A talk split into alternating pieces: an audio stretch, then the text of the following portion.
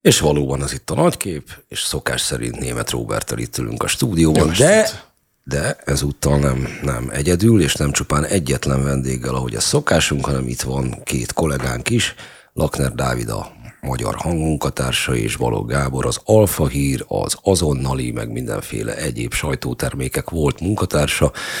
Jelen pillanatban hol is fejtett ki, fejtett ki áldásos tevékenységedet, Gábor? Jelen pillanatban az Egri Post főszerkesztője vagyok Egerben. Ez egy helyi portál, úgyhogy az országos politikában ö, ilyen platformszerűen nem fejtem ki a véleményemet. Van egy mérséket látogatottságú Facebook oldalam, ott szoktam ö, meghinteni a magyar közéletet a bölcsességeimmel. Na de majd most. Na de majd most így van a Facebook értelmiség egyik jeles példányát látjuk ezek szerint vendégül. Na és akkor csapjunk is bele, elmondom nektek azt az élményemet, amire egyébként baromira nem vagytok kíváncsiak, de ez ugye bár nem arról szól. És hát a hallgatók sem. Pontosan, de ez nem, nem, nem arról szól, hogy itt majd mindenkinek kiregítjük a kíváncsiságát, hanem én jól elmondom, amit mondani szeretnék. Tehát, amikor tegnap, vagy tegnap, igen, tegnap késő felszálltam a géppel, akkor az utolsó képem Izlandon az volt, hogy alattam lángol egy vulkán, illetve töri ki magából a füstöt. Ez ugye tegnap előtt tört ki, és amikor leszálltam Magyarországon, akkor annak az szele csapott meg, annak az élménynek a szele, hogy itt meg a fő kérdés az, hogy milyenre van festve Ferencvárosban egy pad. Kinek a pad?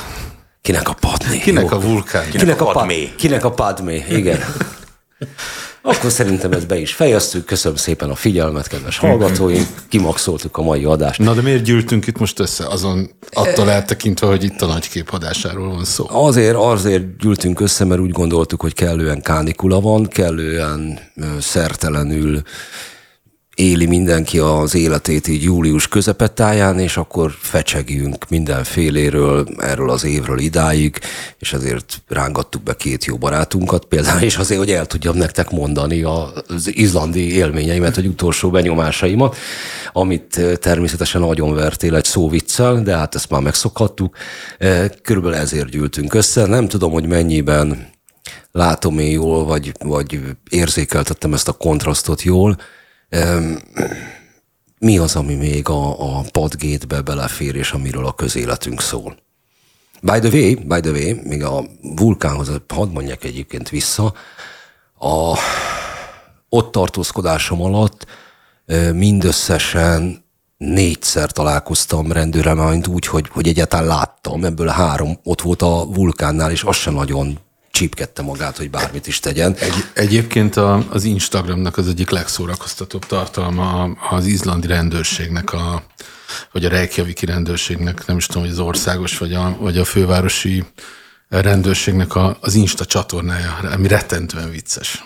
Nagyon jó. Lehet, hogy bele is kerültél. Könnyű, szóval nem tudsz könnyű róla. úgy vicces Instagram csatornát üzemeltetni egy rendőrségnek, hogyha lényegében csak a skandináv krimikben van munkájuk. Igazán. Hetes, het, valószínűleg egy igen jó közbiztonságú ország. 738 talán, de lehet, hogy 68, de a 700 valamennyi az biztos. Ennyi rendőr van Izlandon összesen.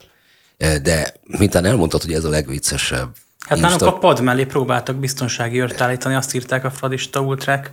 Volt ott egy szer biztonsági őr, de nem akadályozta meg, hogy átfessék. Nem mondod. Ezt írta a Fradi Ultra, úgyhogy... Ez a tudod, minek felel meg? Csak azért most már tényleg leszoktassak mindenkit a rólunk való hallgatásról, ez a két, két szék közt a pad alá. Na tehát. De mi lett egyébként a pad sorsa? Mert azt hiszem, hát most nem barnára is, festették. Aha.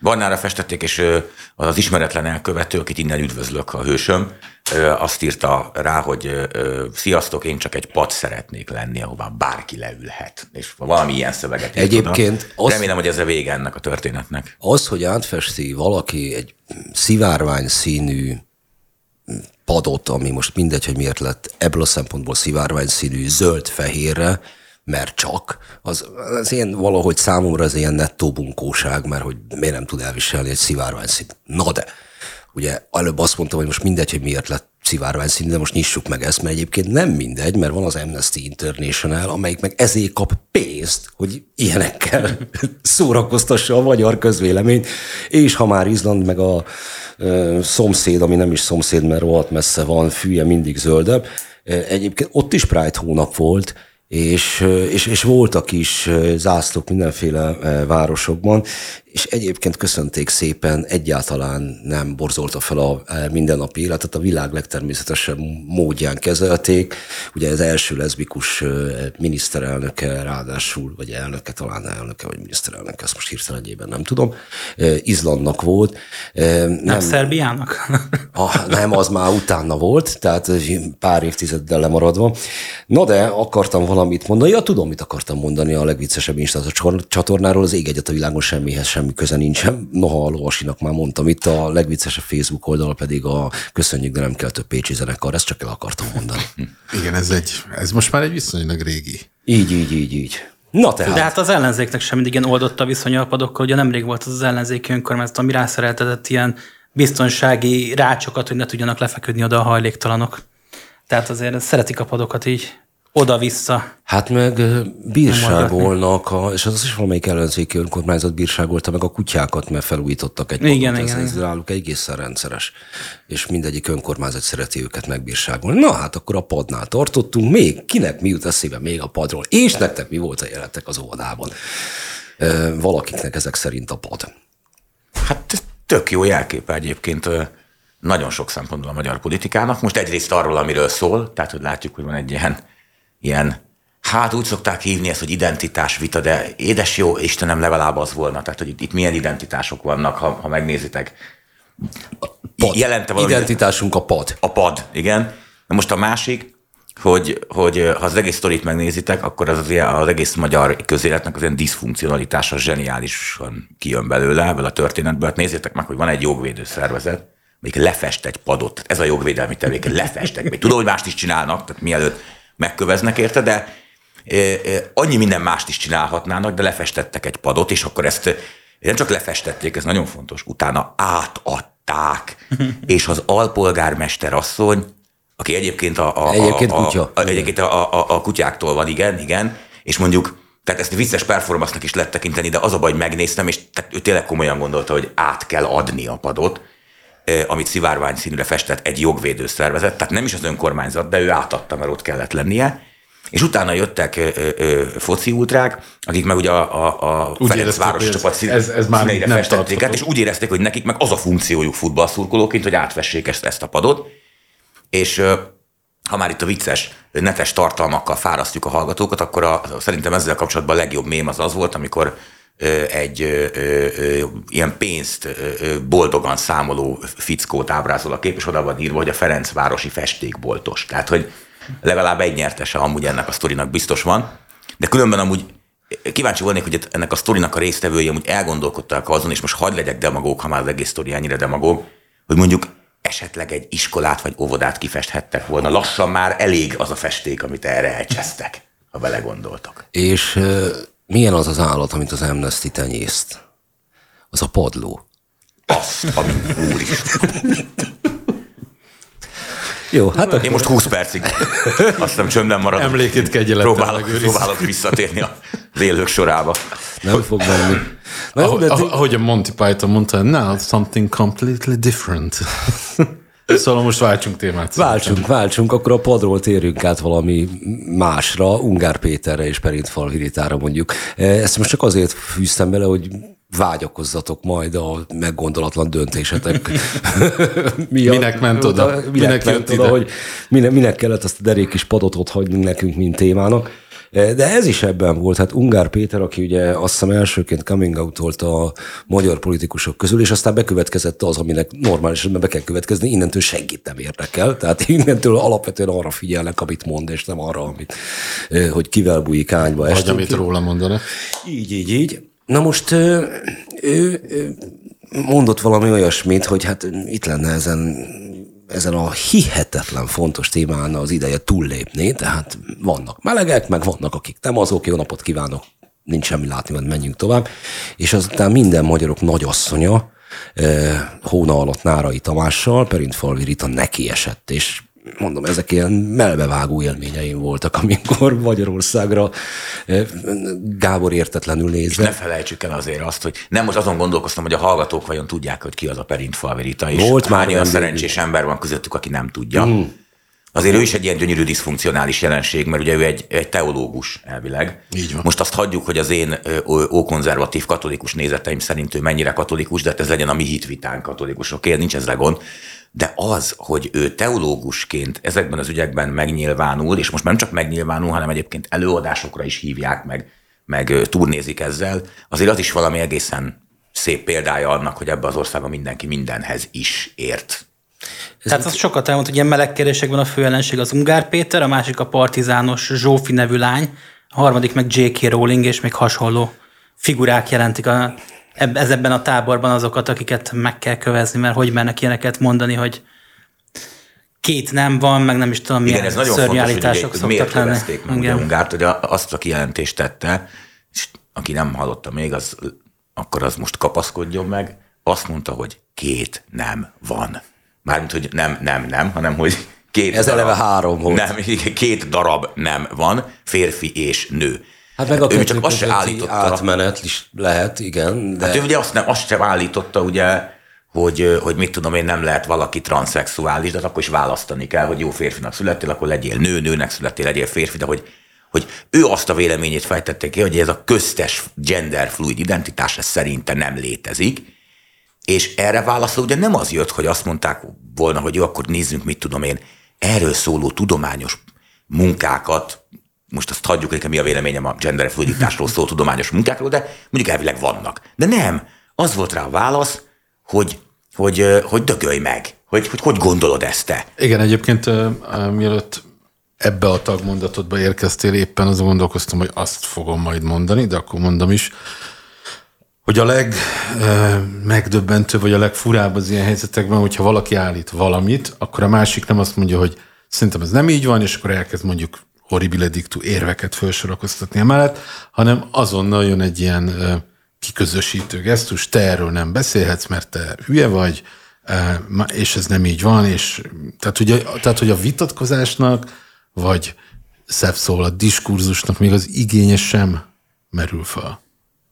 Jó, az a kérdésem hozzátok, hogy akkor valamiféle keretet és irányt is szabjunk a beszélgetésünknek, és én körülbelül ezt is terveztem, mert szerintem ezzel úgy adósak vagyunk mind magunknak, mind pedig a közönségnek, már mint amelyik egyáltalán figyel ránk, vagy mi magunkra, hogy ez mennyiben lényeges kérdések, mert nagyon-nagyon sokat beszélünk, nagyon-nagyon sokat beszélnek más megmondók, gender kérdésekről, LMBTQ-ról, transzjogokról, fóliázott könyvekről, átfestett padokról.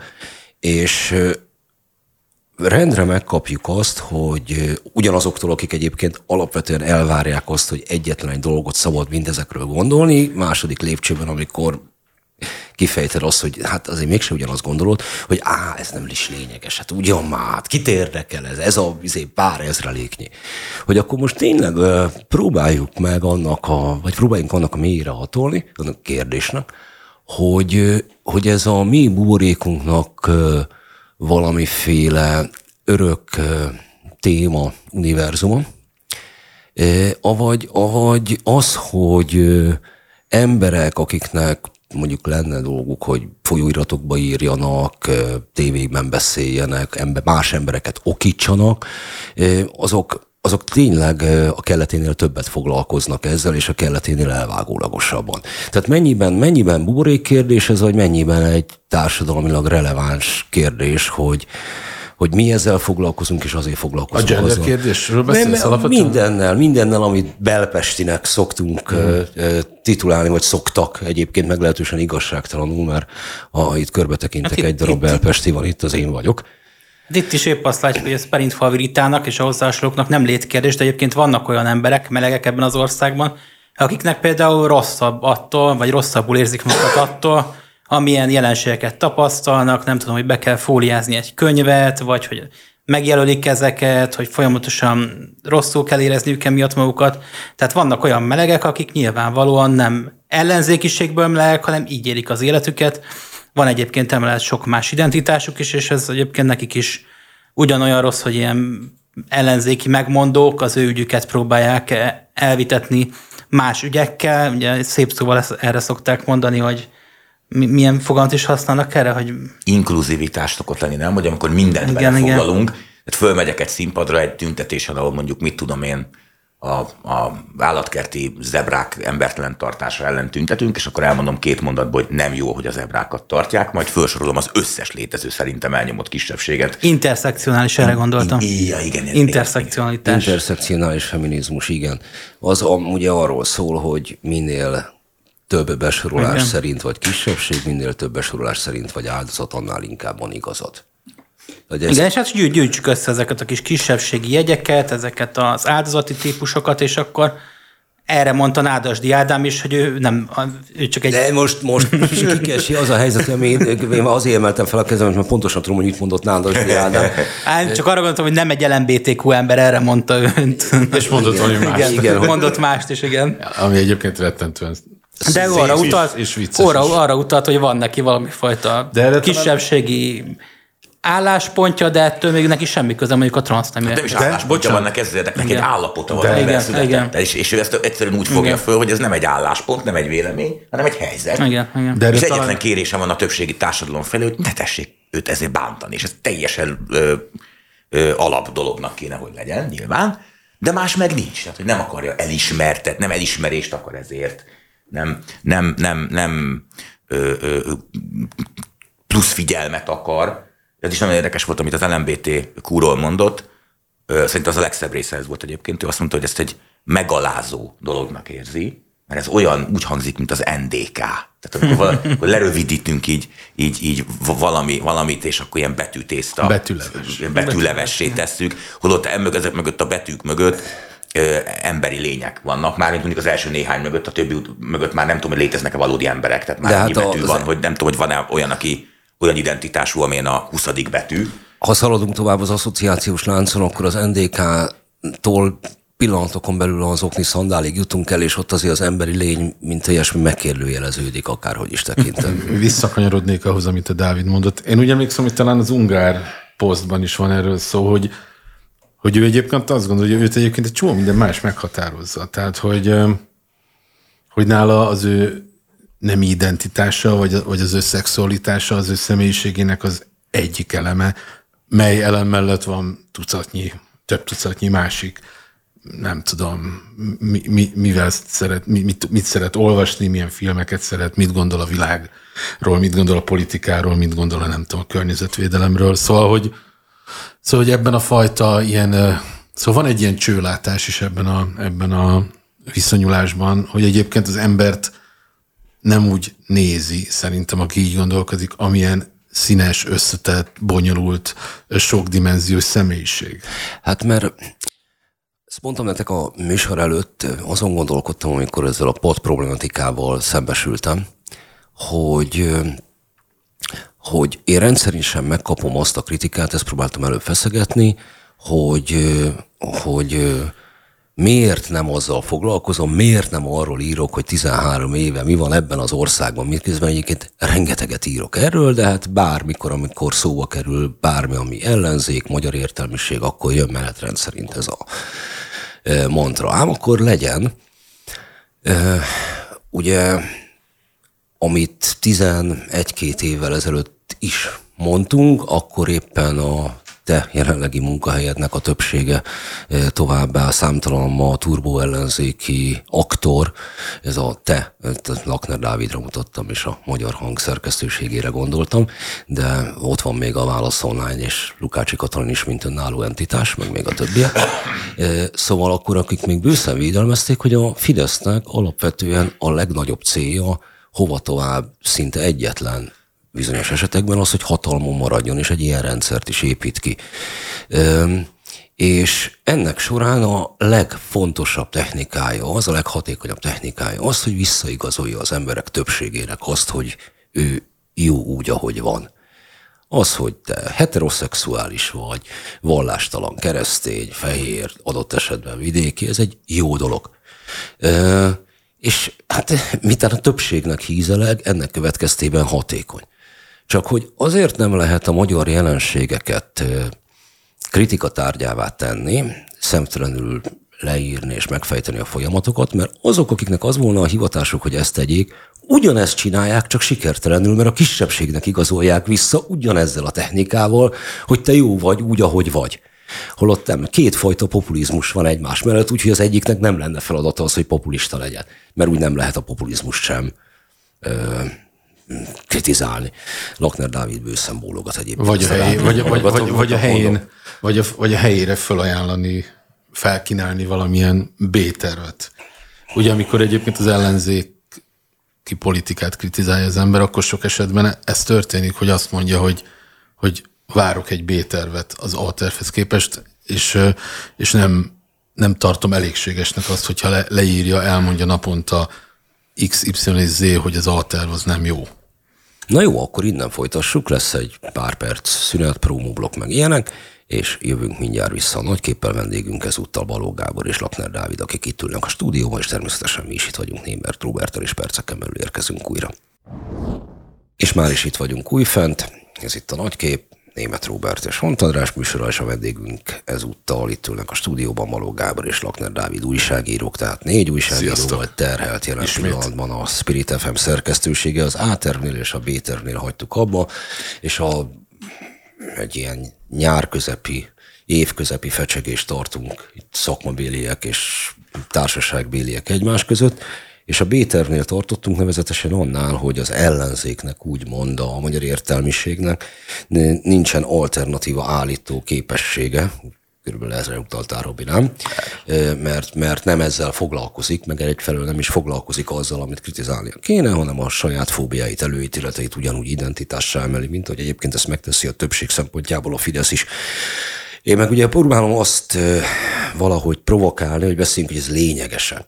És pont ennél a B-terv felfestésnél jutott eszembe az a kérdés, hogy ezt gondoljuk már végig, hogy az elmúlt egy évünk az mennyiben telt ebben. Ugye 2022 áprilisában történt valami, amire mi ugyan számítottunk, de szemlátomást a saját környezetünket hideg zuhanyként érte.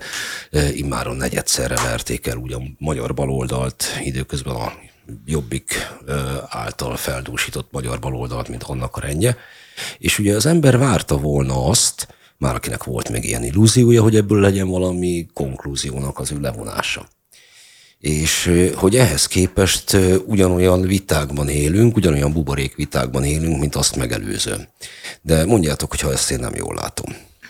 Szerintem a, az elmúlt, vagy ennek az évnek de persze azt nem lehet így naptárilag meghúzni, hogy ezt pont január 1-től számolom. Mondjuk nagyjából ennek az évnek az egyik nagyon fontos tanulsága számomra, és lehet, hogy én megkésve jöttem rá erre, de én most jöttem rá végképp erre, hogy a magyar közélet és politika az nem érdek, hanem értékvédelemre van berendezkedve. Most nem mondom, mire gondolok. Ez Igen, ezt jól lenne, aki fejteni, mert egy hirtelenjében megdöbbentő. Mert hogy ö, én az érték alatt most nem pozitív értéket gondolom, tehát hogy mondjuk mit tudom én, valami szép művészeti alkotás érték, vagy egy, egy, egy jó gondolat érték, hanem érték alatt én az identitásra gondolok, az értékrendre. És az a helyzet, hogy ha megnézitek azt, hogy milyen viták ö, ö, voltak, ö, és mi lett a sorsuk, milyen tiltakozási ö, mozgalmak indultak valós, húsba vágó ügyekben, és most leginkább nyilván mindenkinek az oktatás ugye jut eszébe, de más területeken orvosi kamarával is volt egy nagy csörtéje az a, a, a kormányzatnak, és másokkal is. Ezek vagy ö, lényegében érdeklődés hiányában elhaltak, tehát néhány cikk született róluk, de az ellenzéki közvéleménynek, politikának, közéletnek sok mondani valója nem volt róluk, mondjuk az orvosok ügyében. Vagy pedig hatalmas hullámokat vert, rengeteg ember érdeklődését nyerte el, tehát odafigyeltek végre egy fontos kérdésre, ez volt mondjuk az oktatás ügy kérdése, és ezt is nagyon gyorsan sikerült egy ilyen értékrendi ügybe elvinni, tehát mint hogyha nem tudott volna mit kezdeni a magyar ellenzéki politika és a magyar kormánykritikus vagy a kormánytól független média döntő többsége sem kezdeni azzal a tényel, hogy emberek azért tiltakoznak, azért szerveznek egy mozgalmat, és mások, mások sok-sok ezer ember meg azért áll melléjük, mert valamit szeretnének elérni. Mármint a valóságban. Szeretnének valamit elérni, szeretnének több fizetést, jobb munkakörülményeket, stb. Ezt először természetesen az ellenzéki közvélemény is lelkesen helyeselte, besorolt mögé, majd az első adandó alkalommal elvitte abba az irányba, hogy igen, igen, de ez valójában szimptóma, ez egy tünet, az egész rendszer rossz, és a rendszer azért rossz, és akkor már elkezdtem mondani, hogy mert a tekintélyelvű, meg a, meg a, a, a diktatúra van kiépülőben, és egyébként is Putyin, Tehát, hogy elmentek abba az irányba, ami értékrendi kérdés. Tehát értéket védenek, hát amit ők értéknek vagy értékrendnek gondolnak. Hát egy identitást. Identitást védenek, Szerintem de az aztán. érdekvédelem az, az mint hogyha kívül esne egyszerűen a, a nem az érdeklődési körükön, hát még, még azon a, a, a spektrumon is kívül amit, amit látni képes, ez egy, képesek. Ez egy vakfolt az, az érdekvédelem. Hiába mondja rá először, hogy igen, igen, rendkívül alacsony a tanárok bére, de azt, hogy, hogy, hogy megértse, hogy ez egy fontos, hosszú lépésről lépésre zajló küzdelem, amelyben újra és újra arról kell beszélni, hogy az adott csoport mit akar elérni, ezt a magyar ellenzéki közvélemény nem, nem, nem lehet, ugorja meg. Gábor, Most sem nem, ugrotta meg. Nem lehet, hogy ebben inkább benne van a személyes értettségünk, mert most, hogy ezt szóba hozod, azt hiszem, hogy esetemben biztosan. Tehát jobb, ha erre az ember rámutat, hogy a, az ő személyiségjegyeinek milyen árnyoldalai, árnyoldalai vannak, mi az, ami eh, nem a, a legemelkedettebb tulajdonsága. Amit te most az érdekvédelemről elmondtál, azt ugye tanártüntetésekkel kapcsolatban ősz folyamán, már mint tavalyi év őszének folyamán, szeptember-októberben számtalan alkalommal mondtuk el például a kokáért az öt című televíziós műsorban, Volt, hogy volt itt is egy, volt Itt a is. nagy képben egy, is egy oktatásos így adásunk. van, és hogy rongyosra, tényleg rongyosra beszéltem a számot azzal a kapcsolatban, a tanár-bér a kérdés, akkor lesznek szívesek a bérről beszélni, és a, a bér a kérdés, már pedig szerintem az első számú kérdés az az minden más majd utána, akkor ezt a szakszervezeti tevékenységnek az ő területére száműzni, vagy oda, ott tartani. Szakszervezeti sztrájk és egyéb alapon megvívni ezt a küzdelmet. E, Á, természetesen nem, hülye vagy, mert a grundot kell énekelni Noárral, mert hát itt sokkal so- súlyosabb dolgokról van szó az egész rendszerről, mint hogyha egyébként a rendszer ellenfelei hónapokkal korábban nem kaptak volna akkor a pofont, hogy még mindig zörögnie kéne a fejüknek, de nem zörgött. És hát akkor jön az ember, hogy de, de, hát bér, meg a tanárbér, ez még sincsen rendben, és talán a bérre kéne, nem, nem, nem. És ehhez képest most jönnek a különböző beszámolók, interjúk, és nem tudom, micsoda, a román pedagógus tiltakozásra kapcsolatban, ez miért sikeres? Hát azért, mert a bérre koncentrál. Ugyanazok az emberek most ezt leírják, kimondatják, megfogalmazzák, akik fél évvel ezelőtt lehülyéztek. És persze ilyenkor bennem tudom, hogy előjön a csértettség. Hát egyébként nem is akarják, hogy sikeres legyen, mert ha akarnák, akkor el kellene ismerniük, hogy a pedagógus bérek tekintetében a kormány ö, mindig elmondja, hogy nagyon szeretne emelni, csak még nem tud, de hát nyilvánvalóan ezt nem fogják tudni a végtelenségig húzni. Tehát olyan kérdések, mint a szabad tankönyvválasztás, hogy az egyebek a kormány nyilván nem engedett, de például ebben a bérkérdésben a kormány elmondta, hogy fognak emelni, csak nincs pénz, meg nyilván elköltik másra, tudjuk jól, de ettől még ez egy sikernek számít ilyen szempontból, hiszen nem azt mondja a kormány, hogy igenis, hogy nem emelünk és elég egyenek meg ennyivel, hanem elmondja, hogy ők is tudják, hogy ez egy probléma. De hát innentől kezdve ezt nem lehet ellenzéki kormány végső harcá fokozni, ezért muszáj behozni egyéb témákat. Voltak is ilyen vicces tudósítások a tüntetésekről, amikor egyszerre beszéltek az akkumulátorgyárakról, közben feltűntek ott már az SZF-ések is, és akkor tényleg így senki nem tudta, hogy most épp miről van szó. Megint volt 10 felszólaló, és akkor bohózatba fulladt már a 24 pont Ez nem így van is. 2010 ősze óta? Akkor vannak az első tiltakozások, mindegyik indult valami lehatárolt dologgal, médiatörvény, aztán alaptörvény, aztán bármi más, rendőrbérek, ugye az volt az egyik első ilyen szakszervezeti tiltakozás a ner és akkor mindig jött valami futóbolond, aki elmondta, hogy nem, nem, nem, mert szerinte pedig az van, hogy bele kéne venni az alkotmányba azt, hogy Bács-Kiskun megye, már pedig a szívcsakrája a, a Kárpát-medencének, a másik az, hogy már pedig most azonnal beszélnünk kell a feltétel nélküli alapjövedelemről és a női kvótáról, ugye ez 2010-11-ről beszélek, és mintha azóta görgetnénk ezt, hogy nem lehet olyasmit ebben az országban e, megtenni, hogy azt mondja, hogy most ez a téma, és erről beszélek.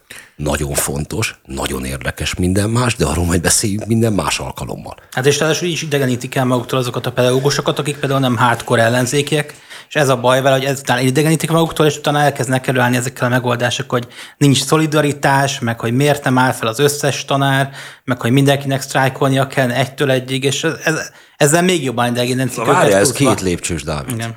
Első lépcső az, amikor azt mondod, hogy kimondod azt, hogy itt nem a tanárok tüntetnek meg, nem a tanárok meg a diákok demonstrálnak, akkor jön valamelyik ellenzéki futóbolond, aki a, a törzsközönség szívének akar kezdeskedni, és ö, ö, gyalászkodik veled kapcsolatban, hogy ha egyet már hazudik is, konkrét példát mondok, és egyébként nem is velem esett meg, hanem Ceglédivel, ki azt mondta, hogy nem a diákok tüntetnek, hanem diákok tüntetnek.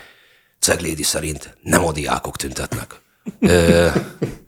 Ez az első lépés, hogy a, aki kétségbe vonja azt, hogy a, egy adott kör teljességét reprezentálja a demonstrálók, teljes, de, reprezentálják a demonstrálók, akik ezt kétségben vonja, azt leárulózzák. Kettes, amikor kiderül, hogy igaza van, anélkül, hogy beismernék, hogy igaza van, leárulózzák az adott szférát.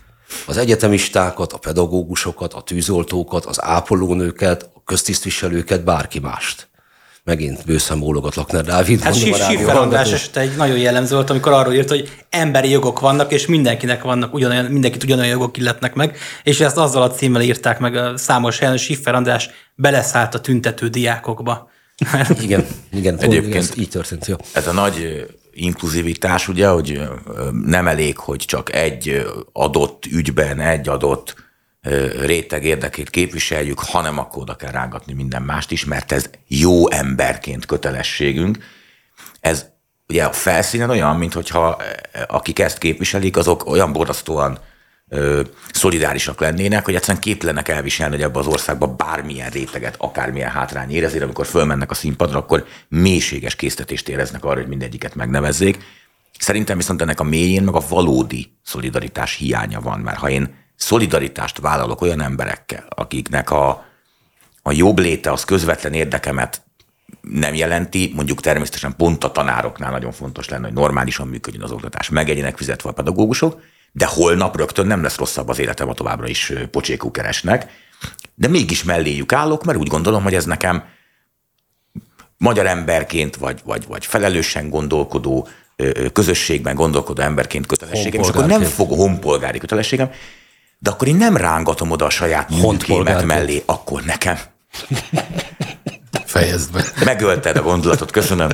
Szóval az a lényeg, hogy, hogy, hogy akkor, nekem, akkor nekem elég kell legyen, én meg kéne, hogy elégedjek azzal, hogy kiállok egy olyan csoport mellett, akivel én szolidaritást vállalok. Azért rángatják oda a különböző nünükéiket, mert a lelkük mélyén nem érdekli őket az adott csoportnak a problémája, hanem ö, fórumot, meg színpadot keresnek és találnak, ahol a saját nünükéjükkel előjöhetnek, mert tulajdonképpen egyedül ez érdekli Hát emlékszünk, amikor... Még egymás nünüké sem érdekli Emlékszünk, amikor Molnár Áron is sértetten hazamentek, mert levetették velük a zéjukat bilétájukat, a noáros kitűzőt. Ennyire volt fontos a pedagógusok ügye, és ugye? kiírtak sértetten, hogy hát akkor nem olyan fontos, hogy ők ott legyenek, annyira becsülik őket. Ráadásul van ebben... Kedves Áron, nem, valóban nem fontos. Ráadásul van egy, van az egészben egy dupla csavar. Hogyha az lenne, amit itt többen is felvázoltatok, miszerint egy témára korlátozódva szigorúan az adott pillanatban nem mindent beemelve végigmennének egy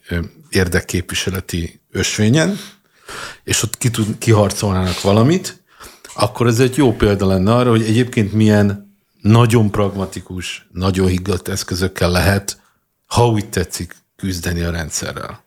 És akkor jöhetne a következő kis lépés. A következő lépés okosan, adott alkalmi kérdések mellett többséget létrehozva. Így viszont semmilyen ügyben nem tudnak valójában eh, A-ból B-be jutni, vagy előrelépést elérni, mert mindent is megváltoztatni akarva valójában semmit nem lehet megváltoztatni, mert hogy az látjuk egyébként most már ez egy 10 plusz éves eh, gyakorlat, hogy ez nem fog működni. Tehát, hogy eh, szoktuk ugye emlegetni a kukásokat, akik, akik nyilván ezer szempontból egy más sztori, de ott lehetett látni, hogy egy nagyon pragmatikus, nagyon koncentráltan végigvitt érdekképviseleti aktus során elértek valamit. Tudod, ki hivatkozott legutóbb erre? Ki? Kukások ki? példájára? Jakab Péter. Oh. Ő is elmondta, hogy úgy kell csinálniuk, mint a kukásoknak. Hát De egyébként ugye, nyilvánvalóan a kormány hát neki is, is, neki is úgy kéne csinálni. Nyilván, nyilvánvalóan már, a, kormány... már a munkavégzését tekintve? Hát igen, meg ugye már a kukával kapcsolatban van egy olyan gépzettártosítás, hogy az ember csöndben van. Nem, szóval a kormánynak is az az érdeke egyébként nyilván, hogy ne tudjanak végigvinni egy ügyet, és ezért is volt most a státusztörvény, hogy igen, felemelik a pedagógusok bérét, de azért még hozzácsapnak egy másik dolgot, és akkor az ellenzék tiltakozzon ez ellen, és nyilván akkor ezzel így eljátszatoznak egymással 18 órás vitákban, és akkor már senki tényleg nem foglalkozik a pedagógusokkal, csak azzal, hogy hát a parlamenti képviselő milyen szép és jó módon megint hajnalig ott volt, és 800-szor is interpellált. Egyébként, egyébként nyilvánvalóan nem az van, hogy egy baj van a magyar oktatással, miszerint nem keresnek eleget a tanárok. Van még ezen kívül ezer probléma, csak, csak az a helyzet, hogy ez teljesen nyilvánvaló, hogy egy 13 éve kiépült rendszerben, ami nem felel meg minden tekintetben a demokrácia követelményeinek, minimum, ott teljesen nyilvánvaló, hogyha egy érdekképviseleti és a köré rakódó közösség föllép a mindent is változtassunk meg igényével, teljesen nyilvánvaló, hogy nem fog menni. Tehát ilyenkor kéne stratégia, taktika, kurázsi, Hát ezek hosszú, hosszú távú feladatok, nem megy most rögtön. Hát meg, és ennek... Ez kell rengeteg. Igen, csak mondom Kell hozzá egyszer. egy kis polgár is például. Igen. Majd az el fogja hozni hosszú távon. Nem. Egyébként ennek egy, egy, csak egy mondat, hogy egy elképesztően jó szimptomája volt. Tényleg csebben a tenger, amikor a Momentum kitalálta azt, hogy az Európai Uniós források folyósításának a feltételei közé vegyék fel a magyar közoktatás átfogó reformját.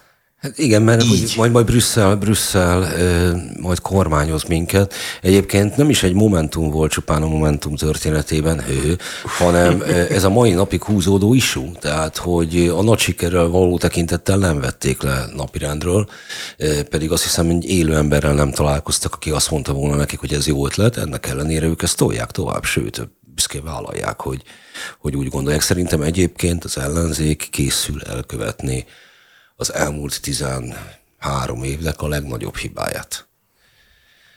Arra gondolok, hogy Már pont kérdeztük volna. háborúval, Covid-dal, bármi mással, amiről azt gondolta, hogy jót lép, és kiderült, hogy rosszat, mind-mind-mind alul tudja azt múlni, amit most uniós pénzek ügyében csinálni méltóztatik, vagy készül éppen csinálni, vagy, vagy még ennél nagyobb fokozattal is, csak a Fidesz még nem jött rá. Ugyanis az a helyzet, hogy nyilvánvalóan az elmúlt tizenvalahány évet tekintve, az, ami az én benyomásom legalábbis, de hát a számok is alátámasztják, az emberek nem voltak még ennyire idegesek, mint most. Tehát sok-sok-sok rétű válság van, ez, ez most már mindenki érzi a pénztárcáján, a mindennapi életben, és így tovább. Az kormány sikeresen kötötte össze ezt az uniós pénzek elmaradásával.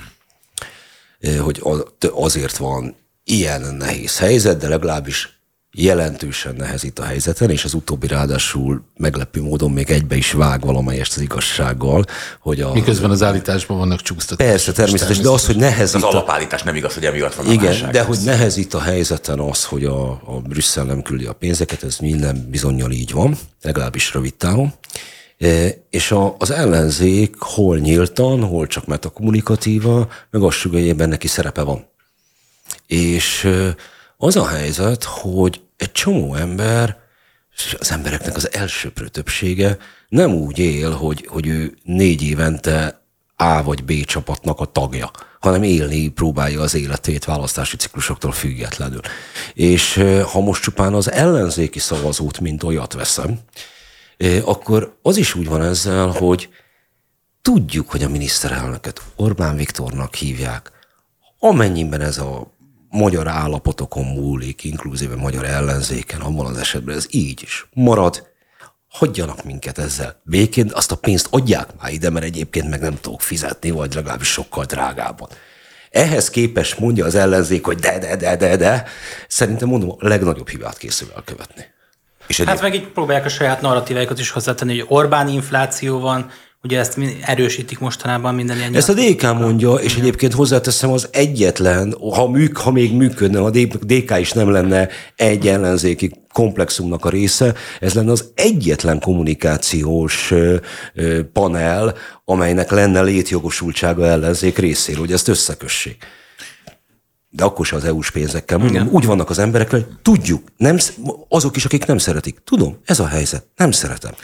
És De ezzel nem fog változtatni az, hogy most van pénz, vagy csak azon változtatik, hogy én rosszabbul élek, vagy jobban. Igen, itt egyébként mindig szoktunk beszélni az ellenzék különböző csoportjainak a, a mondjuk egy országismeretéről, és ez itt is megjelenik, hogy, hogy nem lehet azt feltételezni, most már nem 10 millió, hanem 9 millió, nem tudom mennyi magyarról, hogy mindenki január 1-től december 31-ig folyamatosan politikai üzemmódban van, mert nincs egyébként.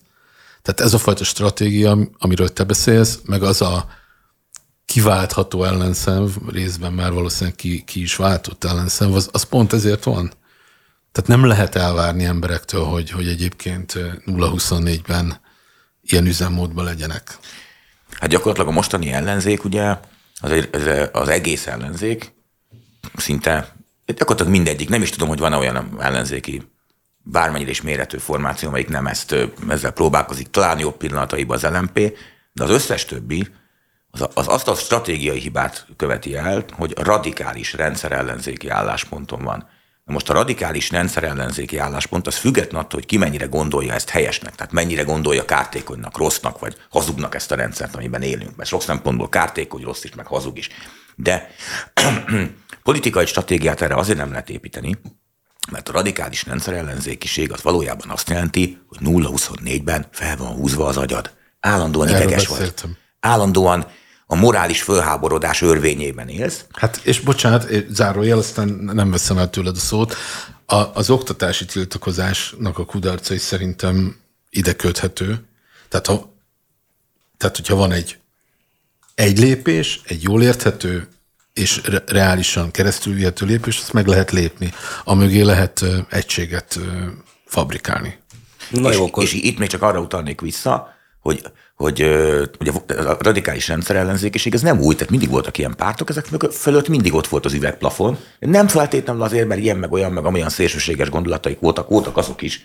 De ez igazi üvegplafon az volt, hogy az emberek nem akartak folyamatosan felhúzott aggyal élni, és amikor a mostani ellenzéki nyilvánosságot nézem, akkor úgy érzem, hogy egy időutazásban vagyok, és visszautazom abba a radikális jobboldali közegbe, ami 2009-10-ben az én politikai, ideológiai otthonom volt, és ha az ideológiától eltekintve a folyamatosan fölhúzott agyú emberek. Az, az exaltált lelki az állapot. Az... lelki állapot, így van. Na, akkor az exaltált lelki állapottól folytassuk most, majd vagy folytassuk majd a következő órában, de jönnek a hírek, mi pedig utána jövünk vissza.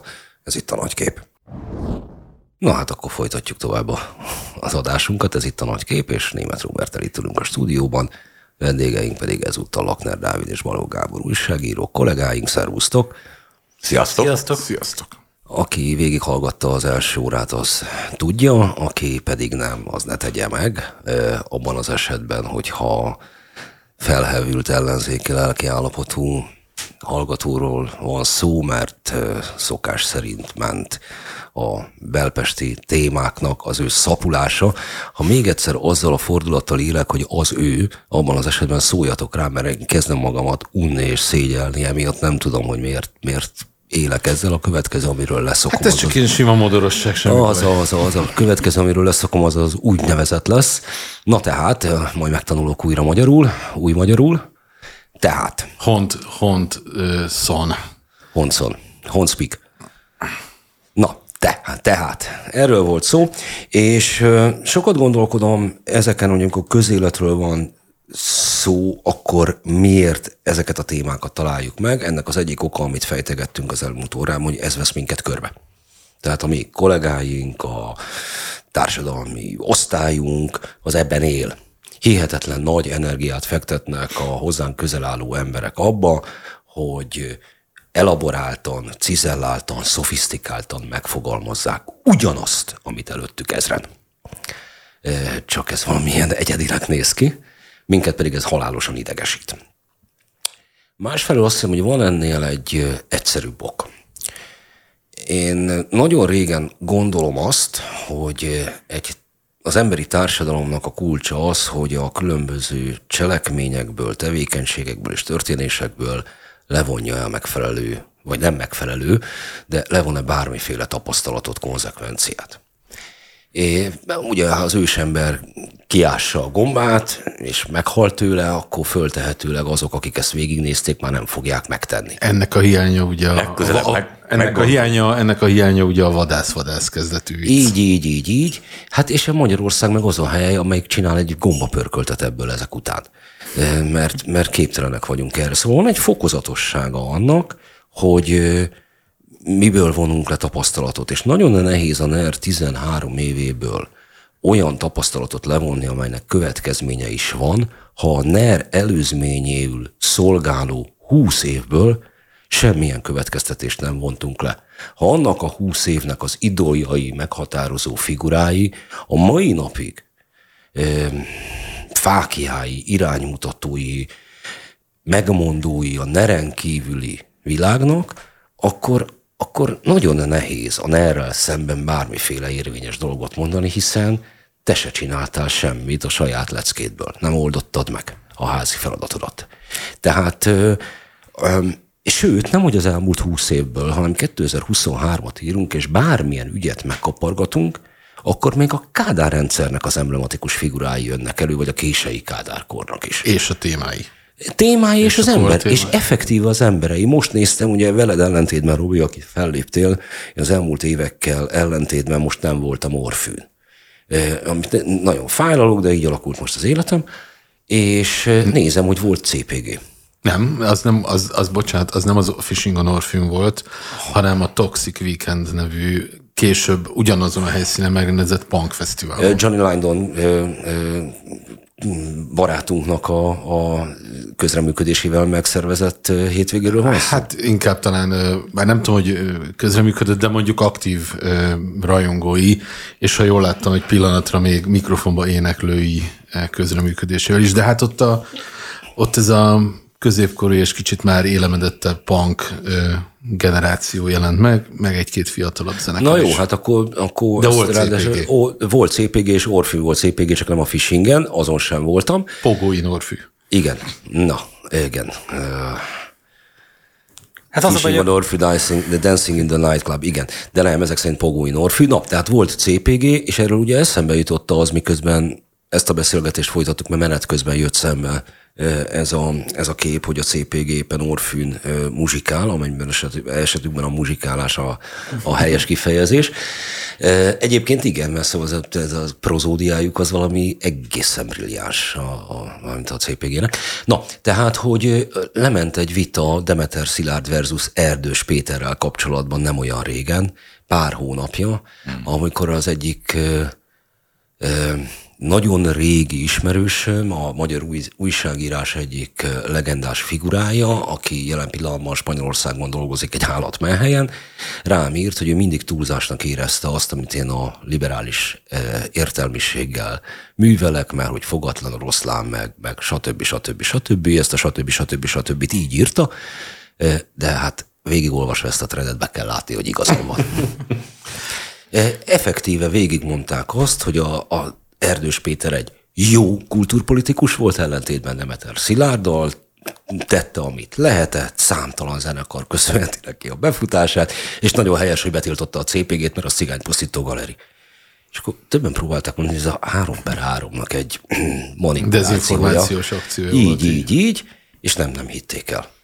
És ezek az emberek a mai napig a szalonoknak, a, hát ha nem is a középpontjai, de a, a gruppi részlegének a meghatározó figurái. Van-e mögött egy olyan vélekedés, amit hát négy szem közt, vagy sör mellett, vagy egy kávé mellett nyíltan, de most már egyre többször egyébként nyilvános felületeken is nyíltan megfogalmaznak, hogy tulajdonképpen a jelenlegi rendszer az rosszabb, mint a Kádár rendszer volt. Hagyján! És, és, Hagyján. Nagy, és nagyon érdekes, hogy mivel indokolják, mert e, ez az önleleplező. Mert ahhoz már nagyon elvakultnak kell lenni, hogy valaki azt gondolja, hogy a szabadságjogok tekintetében ez a rendszer rosszabb, mint a, a nyílt pártállami diktatúra. Van, aki így vélekedik, de az, az a kisebbség. A többség, mármint azok közül, akik azt gondolják, hogy rosszabb ez a rendszer, mint a Kádár rendszer, azt szokta fölhozni, hogy de hát a Kádár rendszer, az acéli kultúrpolitika, az adott az értelmiség szavára megbecsülte azt, igaz, hogy korlátozta, igaz, hogy, hogy időnként embereket tönkretelt, elüldözött, bebörtönzött, de hát mégiscsak ezek kultúremberek voltak ezekhez a mostani barbárokhoz képest, és azért mondom, hogy ez olyan leleplező, mert ez arról szól, hogy, az hogy van egy olyan érte, hogy az értelmiségnek egy bizonyos része tulajdonképpen azért van fölhúzva a jelenlegi rendszer politikáján, kultúrpolitikáján, mert nem érzi a maga fontosságát, és azt gondolja, hogy 40 évvel ezelőtt a 80-as évek kádári világában, ha akkor élt volna, vagy akkor élt, aki idősebb, hogy ő fontosabb volt még annak a, a diktatórikus rendszernek is, mint a jelenlegi ö, rezsimnek, ami lehet, hogy igaz, lehet, hogy nem is jó, mert vannak tényleg kiváló, okos alkotók, akiket mit tudom én ma semmibe vesznek, és egyébként meg mondjuk az acéli hát. Nem lehet, egészen biztos, biztos hogy vannak, persze. és biztos, hogy még olyan is van közöttük, aki lehet, hogy a 80-as években könnyebben érvényesült volna, mint ma, na de hát az Isten szerelmére, hát azért csak világos, hogy ez arról szól, hogy én akkor fontos lehettem volna, vagy fontos voltam, ma pedig ezeknek a szemében én egy senki vagyok, és ez az igazi problémájuk. És de... ez szerintem nagyon nagy gond. Ez egy rohadt nagy gond, hogy ez az igazi gond. De hát azokat nekik. meg közben kiszekálják, akik szóba állnak bárkivel, és tehát emlékszünk, amikor Szörényi meg Brody fotózkodott Demeter Szilárddal, akkor ő is megkapták, hogy hogy mernek fotózkodni, meg szóba állni vele, meg ugyanez volt a Petőfi zenei tanácsnál, tehát hogyha ma próbálnak ilyet csinálni, akkor meg ugyanúgy megkapja az értelmiségnek ez a szeletétől, hogy hogy mernek oda menni ezekkel szóba állni. Igen, ez egy milyen szép ellentmondás tényleg. Ezek az állatok nem állnak velünk szóba, és ha szóba állnak, akkor meg hogy állhattál szóba ezekkel az állatokkal? Igen. Jó, csak ezek nagyon érdekes kérdések lennek, amelyek nagyobb távot ölelnek át. Tehát tényleg olyan kérdések, amivel a magyar értelmiségnek foglalkoznia kéne. Hogy mondjuk ez 50 éves távlatban ez hogy néz ki, milyen csoportok rendeződnek, hova, miért mondanak ezt, meg amazt. Acél György egy roppant tehetséges fecsegő volt egyébként. Az acéli kultúrpolitika az azért volt működőképes, mert ő egy anekdótázós gyilkos volt a gyilkos alatt, az kétszer, kétszeres. Figyelj, a, a... De hogy ő, ő, már bocsánat, csak hogy ő egy, egy hihetetlenül nagy kaliberű valaki a kultúra területén nem volt, azt, azt vehetjük faktumnak, mert, mert egyik nagyon jó politikus volt, nagyon, nagyon kultúrlény volt a politikában. De én azért őrzöm nagyapámnak a feljegyzéseit, amikor még apfelként a diákja volt a cél, hogy próbált valamiféle színjátszást beleverni a siker legkisebb reménye nélkül. Persze, ugye Acél Györgyel kapcsolatban nem is az lehet az elvárás, hogy ügyes színjátszó legyen, hanem nyilván ő egy kultúrpolitikus volt, és ezeket a skilleket kell értékelni, de és egyébként nagyjából ugyanez mondható el Erdős Péterről is, hogy a maga területén Egyébként nyilván nem volt egy, egy valószínűleg értelmes, értelmes pali volt. Um, Kövér László hogy csak vigyem tovább azt a vonalat, akik képesek olyan megfogalmazásra, amire felkapod a fejedet akkor is, hogyha nem vagy miniszter vagy parlamenti képviselő.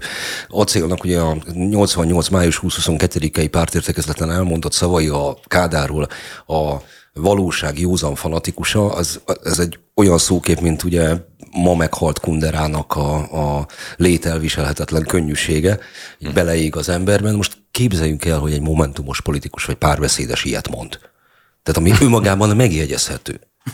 Ne, nem megjegyezhetőek, amit, amit mondanak, mert valószínűleg, hogy is mondjam csak, 2019-es önkormányzati választás után volt egy kisebb fajta közelharcom a heti világgazdaság című lappal, ami akkor a munkahelyen volt. Én mindenképpen szerettem volna egy páros ö, vélemény oldalt lehozni. Végül meg is jelent, némi közelharc állni, és az egyik ö, író Puzsér Robert volt. Hogy a választás után a, a megfelelő következtetéseket vonja, a másik pedig egy ismert ellenzéki politikus. És akkor a Fideszes elhajással nem vádolható Révész Sándor kollégánk, publicista, azt írta, hogy hát az a baj, hogy ebből az oldalpárból üvölt az, hogy milyen az, amikor valakinek van valami a fejében, még ha rendezetlenül is, és össze-vissza, és minden, meg hagyha valakinek semmi. Nos, sejtem, ha valaki sejtem, akarja... Kire, mit, kire igen, gondolt igen, mit. Igen. igen, igen, igen. Ha valaki akarja visszakeresni, hogy melyik politikusról van szó, de igen, tehát, hogy a acélnál tartottunk, és a valóság józan fanatikusánál, és itt szakítottalak fel. Ja nem, nekem meg eszembe jut, hogy nem is olyan régen e, Balla István kollégával készítettünk egy CPG interjút, és ott a, nagyon hosszan beszélgettünk Güzüvel, a CPG gitárosával, aki nagyon hosszan ecsetelte, hogy uh, hogyan bántak velük a Kádár rendszerben.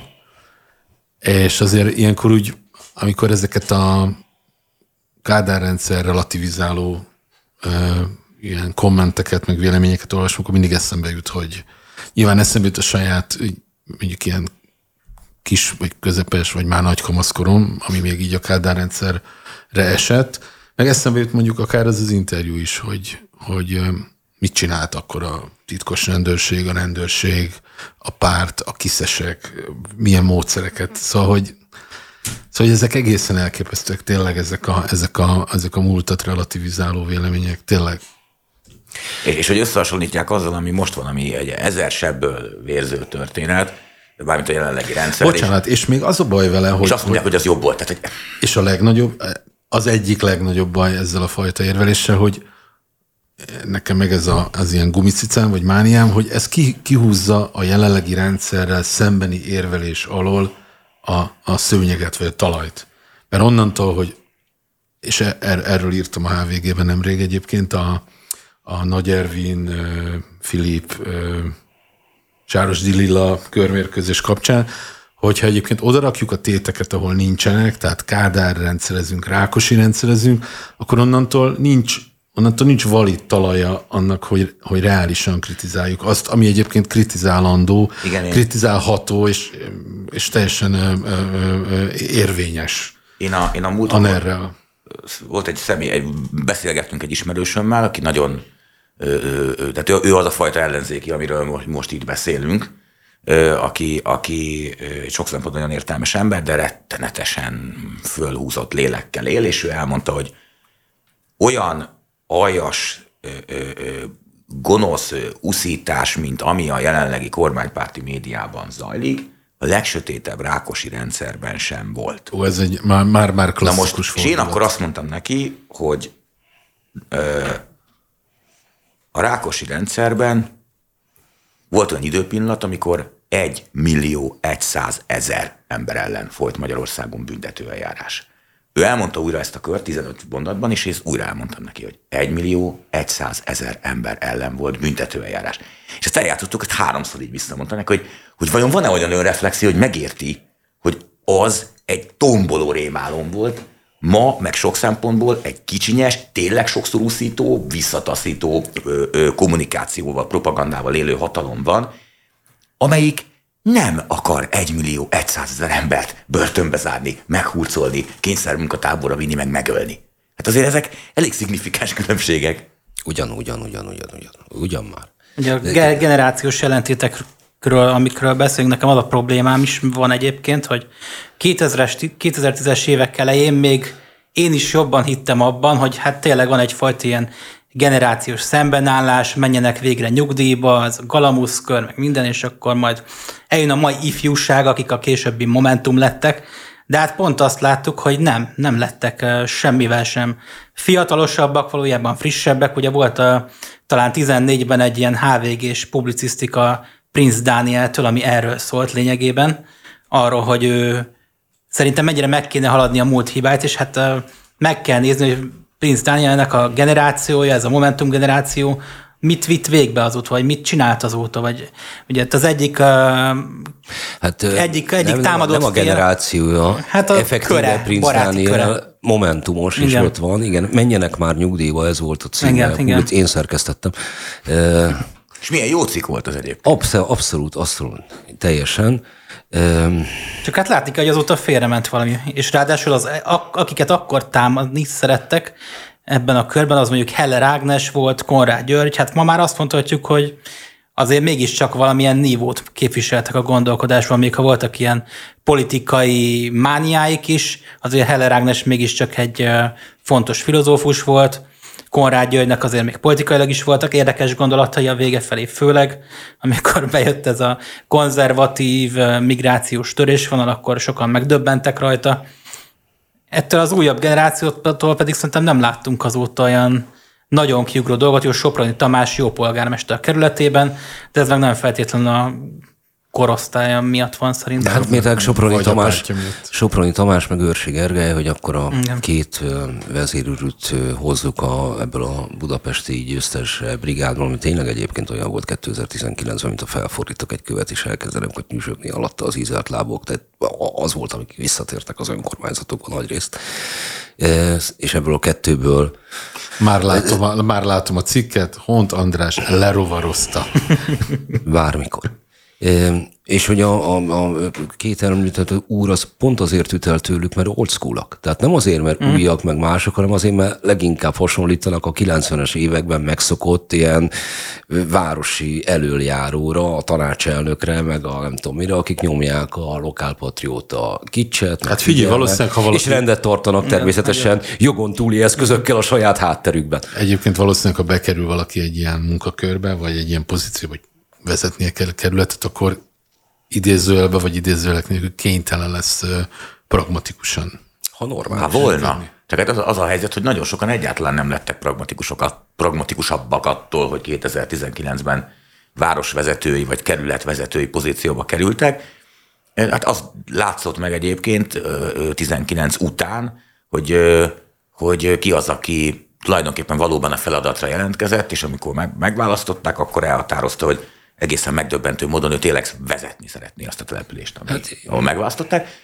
Míg ki az, aki valójában egy, hát vagy egy újabb eszközt látott a, az egész rendszer elleni küzdelemben, Kire gondolsz, Gábor?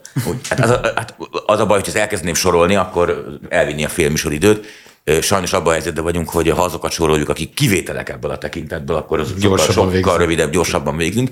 Szóval vagy arra lát eszközt, hogy a rendszer ellen harcoljon, vagy a még kis stílűbb verzióban pedig csak igazából egy, egy, egy színpadot lát, ahol a saját rögeszmét, nünükéit elmondhatja, és hát valójában a saját kerületét vagy városát pedig egész egyszerűen nem vezeti. Hát ez számtalan ilyet látunk. Hát és ha foglalkoznak a kerületükkel, akkor meg inkább attól mentse meg az Istenlást, Barabás Riád és Niedermüller Péter esetét, akik inkább akkor már foglalkozzanak az országos politikával. Nem, És rögtön tegyük hozzá. Én, én ezt minden, ugye az utóbbit közelről nézem, tehát Barabás, Richard és Niedermüller Péter között az a különbség, hogy ö, a Niedermüllerrel vitatik el azt a balhét, amit ő nem egyedül csinál, és amiben ő a legmérsékeltebb, Barabás Richard pedig ő 11. kerületi alpolgármester, mondom a hallgatóinknak nem kell megjegyezni. Ö, Szóval, hogy ő, ő meg változatlanul jó fej akar lenni, menő és laza és fiatalos, és egyébként pedig ő a radikális kultúra kinyíró a 11. kerületben.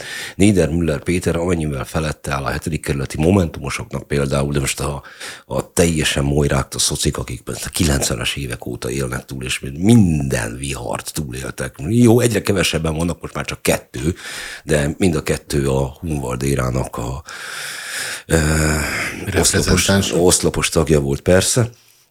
Na mindegy, szóval amennyivel, amennyivel a Niedermüller egyszerűen volt európai nagyvárosban, ha máshogy nem, hát járókelőként, most meg, meg Európa parlamenti képviselőként. Valószínűleg Barabás Rihád is, csak nem vonta le a, a következtetéseket. Hát mert ugye ez a, ez a, a végtelen önzés, ami erre a, erre a fajta új nyárspolgára jellemző, hogy ő mindent altruizmusba csomagol, mindent a közösségért. Egyébként ez valójában rólam szól. Persze legyen fiatalos, meg kultúra, de ne, ne az én ablakom alatt. Hmm. Ezért záratja be Barabás Rihárd az alatta lévő, ö, hogy is mondjam, Barabás Rihárdnál nagyobb vonzás körzettel rendelkező vendéglátóipari egységet.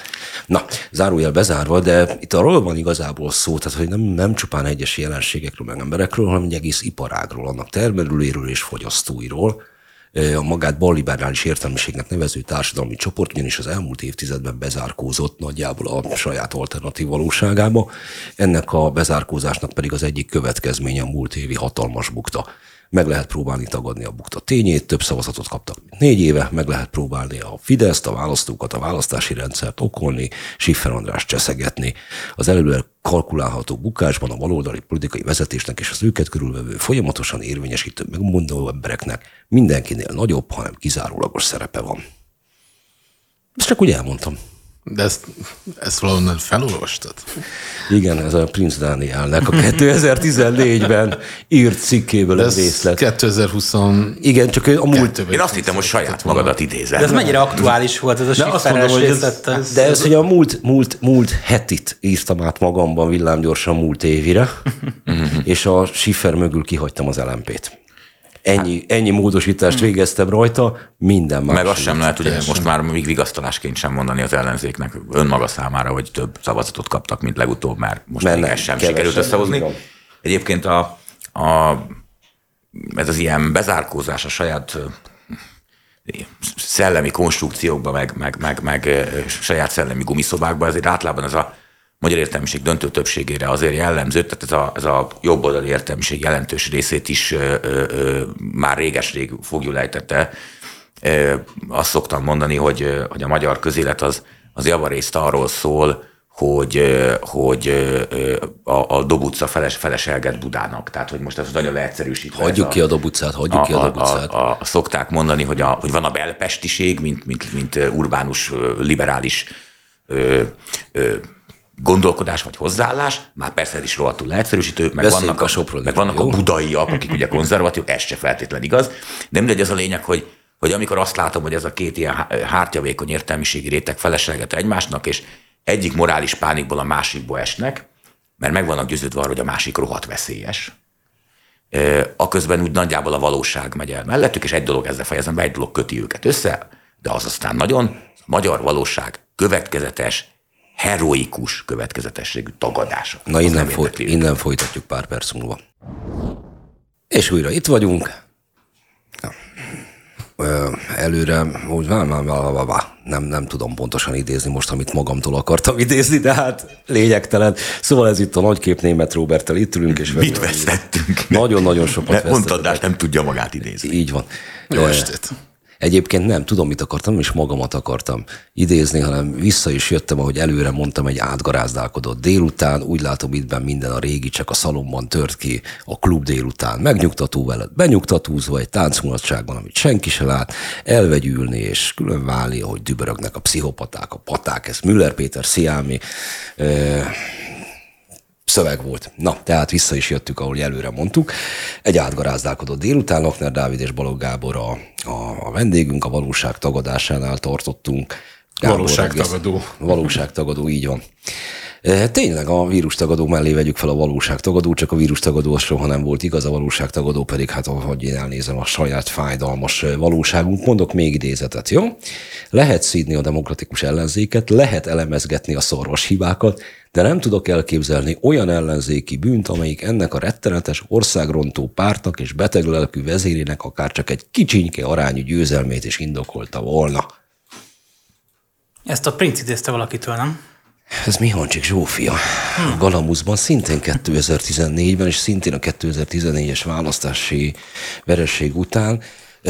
Az a helyzet, hogy ekkor Stumpf András és Lukácsi Katalin, meg Gulyás Balázs még bőszen Fideszes volt. Tehát akkor már beteglelkű vezér, meg, meg még ugye a migránsozás előtt vagyunk, meg egy csomó mindenen. Ugye ezt retorikailag nagyon nehéz felülmúlni. A problémának az is szerves része, hogy van egy ilyen önhergelés, ahol, ahol az, és ez a valóság tagadással egybefügg, ahol a valóságtól függetlenül kell egyre rondábbat mondani, és ez a rondát mondás, aminek ugye a vége Hitler, és, és két mondaton belül el is jutnak Hitlerig, van, van de mindennél van rosszabb. Ez, amit egyébként nem hajlandók tudomásul venni, ez, ez na, beleszőttem még egy mondani való, tehát egyfelől van ez az önhergelés, és ez, a, eh, ez az alternatív valóság, amely egyre nagyobbat kell mondani, ez egy saját jelenségünk. Viszont abban, amit te most közbeszóltál, arra eszembe jutott egy másik dolog, hogy, hogy egy kettőállású kapcsoló van csak, a jó meg a rossz. Tehát az elfogadható, ahogy élni kell, ahogy szelektíven gyűjtöm a szemetet, sisakban biciklizem a biciklisávban, és jogázom, és, és vegán tofut eszem, és a másik oldal, ami rossz, de akkor mindenki ugyanúgy rossz.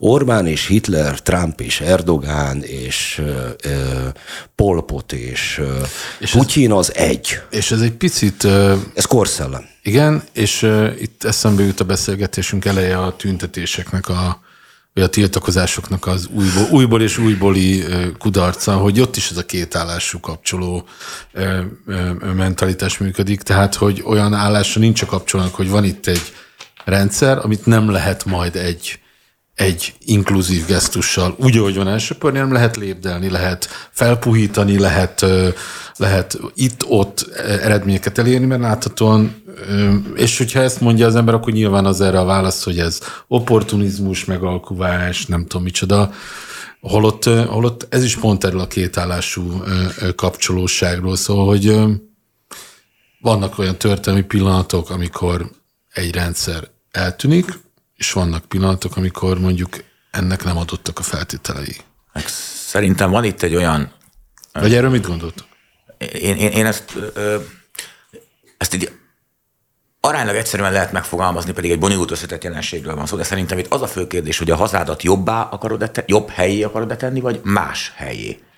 Nem mondom, mire gondolok. Tehát ha az a célod, hogy a hazádat jobb helyét tegyed, mert bizonyos dolgokkal elégedetlen vagy, na ebbe az országba aztán bőven találhatsz olyat, amiben elégedetlen vagy, akkor próbálsz tenni valamit, hogy ez a ország jobb hely legyen. Ha beleütközöl az éppen regnáló hatalom ellenállásába, akkor fölveszed vele a küzdelmet, fölveszed a kesztyűt, és azt mondod, hogy igen, van egy kitűzött célom, és ha ez a hatalomnak nem tetszik, vagy nem hajlandó rá, akkor különféle eszközökkel küzdelmebe kezdek érte. De a magyar közgondolkodás az általában ö, arról szól, és ez egyébként ez 2015 is jellemző volt az akkori ellenzéki ö, ö, közgondolkodásban, én akkor is ellenzéki közgondolkodáson belül ö, ö, voltam, vagy, vagy ez volt az akkori ö, ö, politikai oldalam, ha már ilyen oldalakat kell választani. Szóval én akkor is azt láttam, hogy nem feltétlenül az inspirálta, vagy nem, nem az motiválta a legtöbb embert, hogy az országot jobb helyét tegye, hanem más helyét tegye. Egy olyan helyé, amelyikben nem Gyurcsány Ferenc és a hazáruló posztkommunista ö, ö, ö, ö, vezetés van hatalmon, ahogy az akkori jobboldali ellenzéki közgondolkodás látta, és most pedig azt látom a mostani ellenzékiben, főleg a, a balliberális lassan már nincs is más ellenzéki közgondolkodás, az pedig azt mondja, hogy nem kell feltétlenül jobbá tenni ezt az országot, nem az az igazán fontos, az a fontos, hogy más legyen, mert attól majd sokkal jobb is lesz, csak ne legyen ilyen. És amikor és, és itt ütköznek össze ezek a dolgok, hogy amikor mondjuk mi számon kérjük azt, hogy miért nem maradtok meg egy issúnál, egy témánál, miért nem csináljátok végig, mert lehet a vége az lenne, hogy egy picivel jobb hely lett ez az ország, mert elértetek valamit, aminek volt értelme, létjogosultsága, egy jó cél, akkor arra azt a választ kapott, hogy ő egyszerűen elégedetlen ezzel. Nem érdekli, nem igazán motiválja. Nem az, ha egy picit jobb lesz ez a hely, az ország, az, az nem motiválja. Legyen teljesen más, ne olyan legyen, mint most. És ugye ez, ez, ez az egymásra szemben álló ö, szekértáboroknak a frusztrációi köpködik egymásra, és meg vannak győződve arról, hogy az ország akkor lenne jobb hely, hogyha a másik hát minimum nem volna hatalmon, de leginkább eltűnne. Hát ez szokott felmerülni, amikor az van, hogy a, a legfőbb érv a ne Orbán.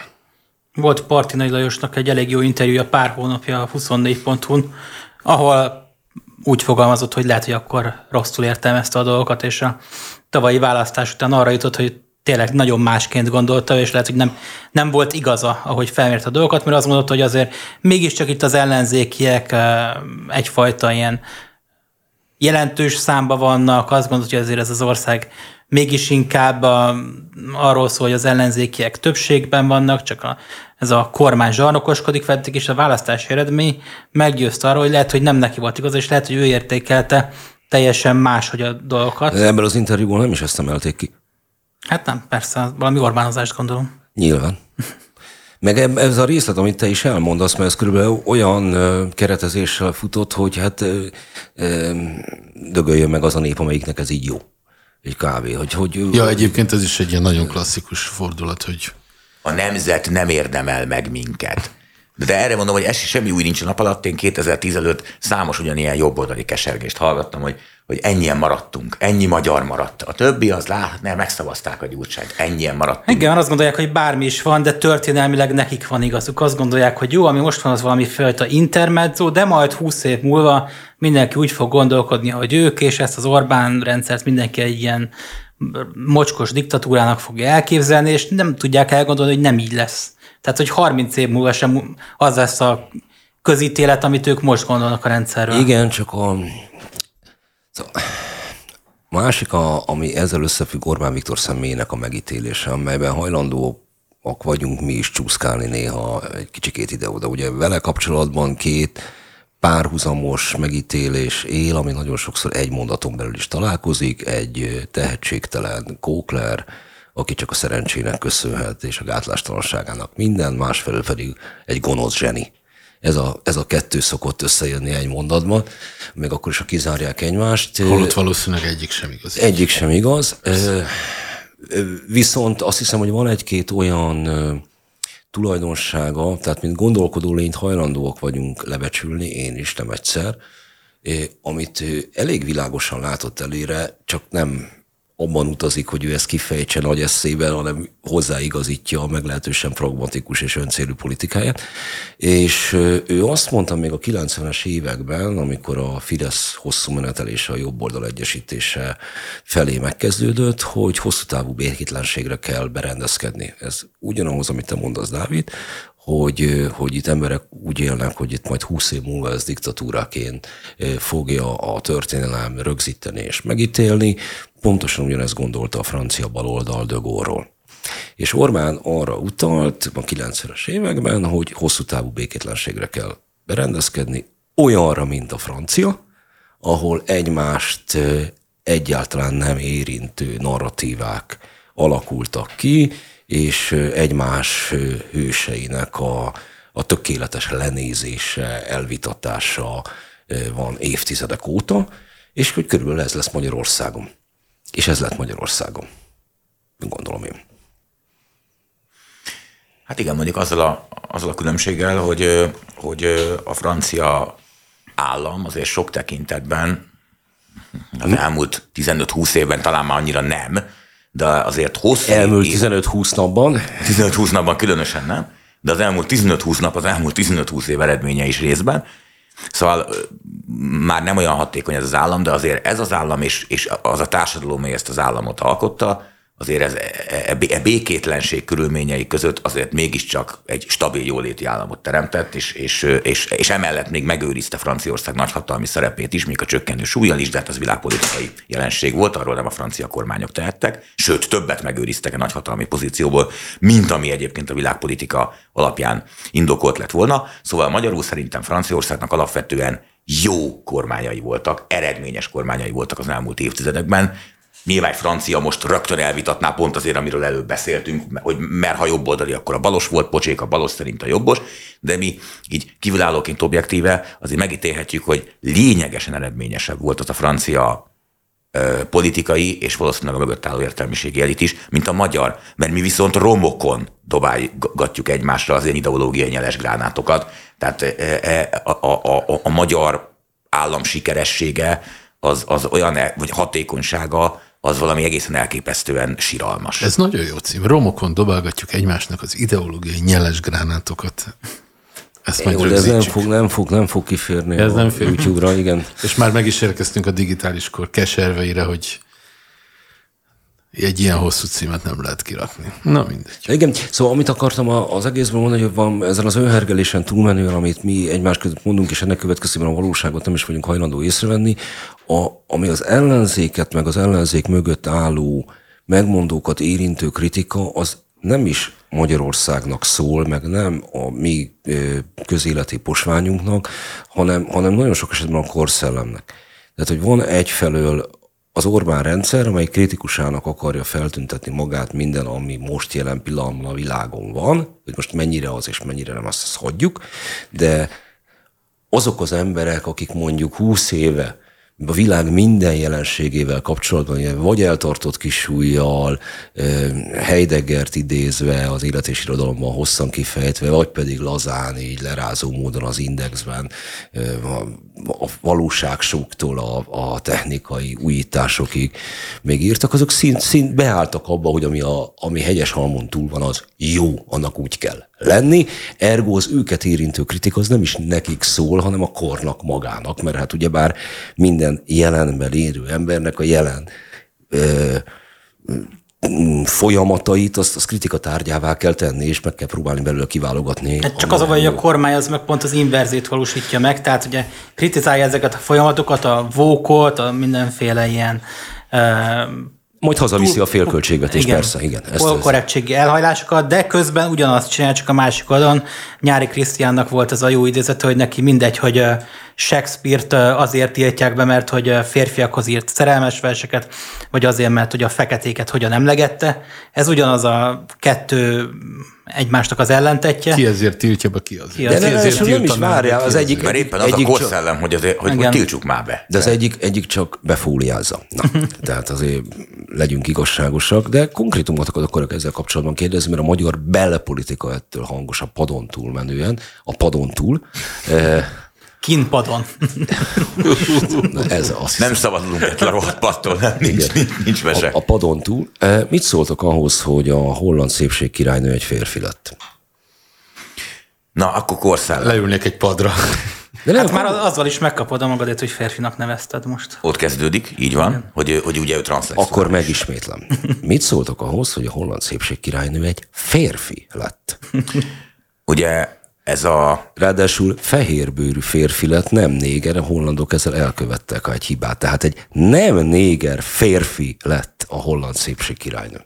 ha már korszellem, szerintem a korszellem egyik nagyon-nagyon fontos része az a valóságnak a dekonstruálása. Hát az, hogy úgy, úgy szétkapjuk a valóságot, és akkor is hozzáigazítjuk az ideológiai képletekhez.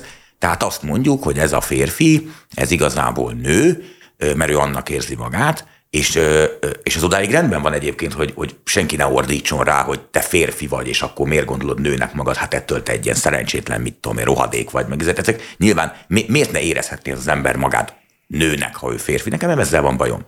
Nekem azzal van bajom, hogy ő elmegy egy rendezvényre, ahol nők versenyeznek azon, hogy ki a legszebb. Ez egy szubjektív dolog, de nők teszik. És ő elvárja, és ez a korszellem, elvárja, hogy azt a keserves valóságot, hogy ő férfi, azt ne vegyük figyelembe. Mondjuk azt, hogy te nőnek érzed magad, nincs ezzel semmi bajunk, de mondjuk azt is, hogy nő vagy. És amikor mi azt mondjuk ennek az embernek, hogy te nő vagy, és ez maga a valóság, sőt, nőnek születtél tulajdonképpen, már föl sem emlegethetjük, hogy férfinak született, mert ugye az már önmagában mm. sértés, hogy ez egy kronológiai valóság.